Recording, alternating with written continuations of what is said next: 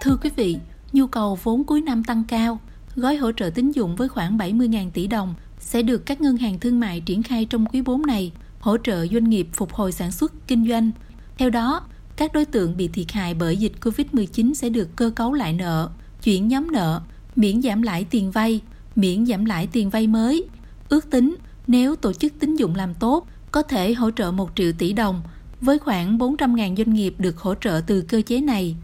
Từ đầu năm đến nay, các ngân hàng trên địa bàn thành phố Hồ Chí Minh đã hỗ trợ hơn 400.000 khách hàng với tổng dư nợ hơn 470.000 tỷ đồng. Theo thông tư 01 trên 2020 ngày 13 tháng 3 năm 2020 về cơ cấu lại thời hạn trả nợ, miễn, giảm lãi, giữ nguyên nhóm nợ nhằm hỗ trợ khách hàng bị ảnh hưởng bởi dịch Covid-19. Trong đó, cơ cấu lại hơn 127.000 tỷ đồng, miễn giảm lãi suất với số tiền hơn 7.200 tỷ đồng, cho vay mới 334.000 tỷ đồng. Xung quanh việc hỗ trợ giãn giảm lãi vay cho doanh nghiệp, phóng viên tạp chí Kinh tế Sài Gòn đã phỏng vấn ông Nguyễn Hoàng Minh, Phó Giám đốc Ngân hàng Nhà nước chi nhánh thành phố Hồ Chí Minh. Và sau đây, mời quý vị theo dõi postcard của Kinh tế Sài Gòn. Và tôi là Bảo Ngọc, cùng đồng hành với quý vị trong postcard này.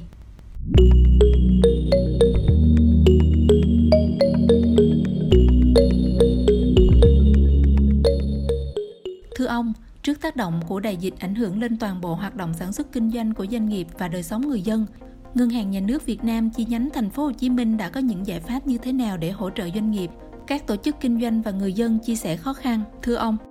Để triển khai có hiệu quả cái việc hỗ trợ của doanh nghiệp và các tầng lớp nhân dân, các phương án sản xuất kinh doanh vượt qua những cái khó khăn do đại dịch thì ngành ngân hàng thành phố trong 3 tháng cuối năm sẽ tập trung vào nhiệm vụ chủ yếu. Cái thứ nhất đó là chúng tôi sẽ tập trung yêu cầu các tổ chức tín dụng phải triển khai thật tốt, thật có hiệu quả cái thông tư 14 của thống đốc ngân hàng nhà nước được ký vào ngày 7 tháng 9 năm 2021 và cũng có hiệu lực ngay từ ngày ký.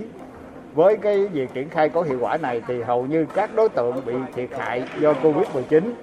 sẽ được coi như là cơ cấu lại nợ mà không chuyển nhóm nợ sẽ được miễn giảm lãi tiền vay, miễn giảm lãi phí và cho vay mới. Chúng tôi uh, có thể ước tính là nếu mà các tổ chức tín dụng làm tốt thì có thể là sẽ khoảng 1 triệu tỷ cùng với hơn gọi là khoảng 400 ngàn lượng doanh nghiệp sẽ được hỗ trợ từ cái cơ chế này. Thưa ông, Ngân hàng Nhà nước có cơ chế giám sát như thế nào để các tổ chức tín dụng thực thi việc cam kết giãn giảm lãi vay cho doanh nghiệp thưa ông? Chúng tôi bắt buộc yêu cầu các tổ chức tín dụng phải làm tốt, làm thật hiệu quả. Nếu anh nào làm không tốt thì chúng tôi giám sát, chúng tôi sẽ có những cái chế tài. Ví dụ như là hạn chế tốc độ tăng trưởng tín dụng hay là hạn chế cái việc mở rộng mạng lưới nhân dân. Một cái nhiệm vụ thứ hai mà cũng để gọi là thiết thực hỗ trợ cho doanh nghiệp đó là chúng tôi tổ chức triển khai giám sát chặt chẽ cái việc mà giảm lãi suất cho vay của các ngân hàng thương mại khi mà các ngân hàng thương mại đã đồng thuận với hiệp hội ngân hàng là giảm bình quân 1% trên dư nợ hiện hữu tính từ ngày 1 tháng 7 năm 2021 vừa qua. Như vậy, mức lãi suất cho vay sẽ được giảm giảm như thế nào thưa ông? có 16 ngân hàng đã coi như đồng thuận với nhau giảm bình quân 1% trên dư nợ hiện hữu đối với lãi suất cho vay của các đối tượng khách hàng. Tuy nhiên đó thì tùy theo ngân hàng có đơn vị có đối tượng được giảm khoảng 0,2, 0,5 hoặc là có đối tượng giảm nhiều hơn như là 2 hoặc là 2,5%. Nhưng bình quân 1% dư nợ thì chúng tôi nói cho rằng là cái việc giảm dư nợ này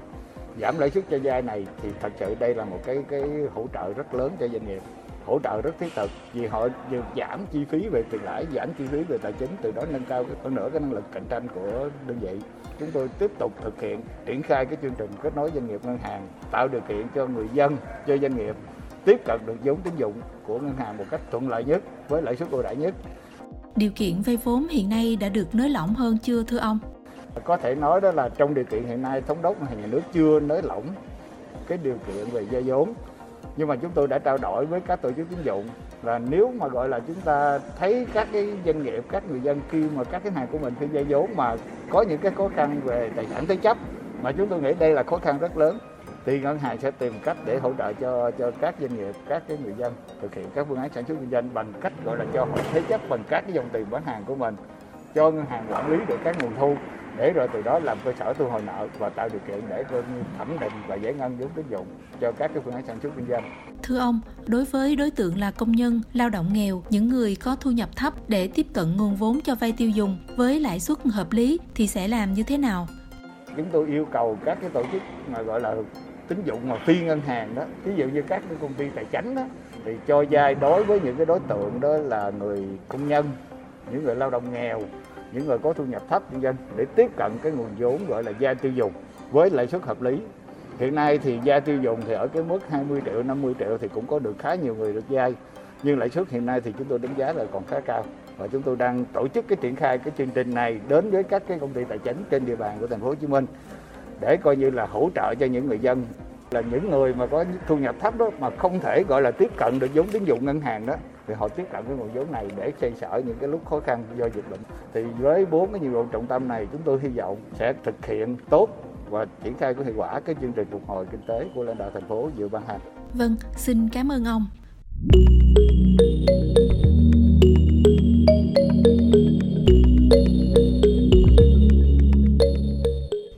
Cảm ơn quý vị đã theo dõi podcast của Kinh tế Sài Gòn. Hẹn gặp lại quý vị trong bản tin podcast lần sau.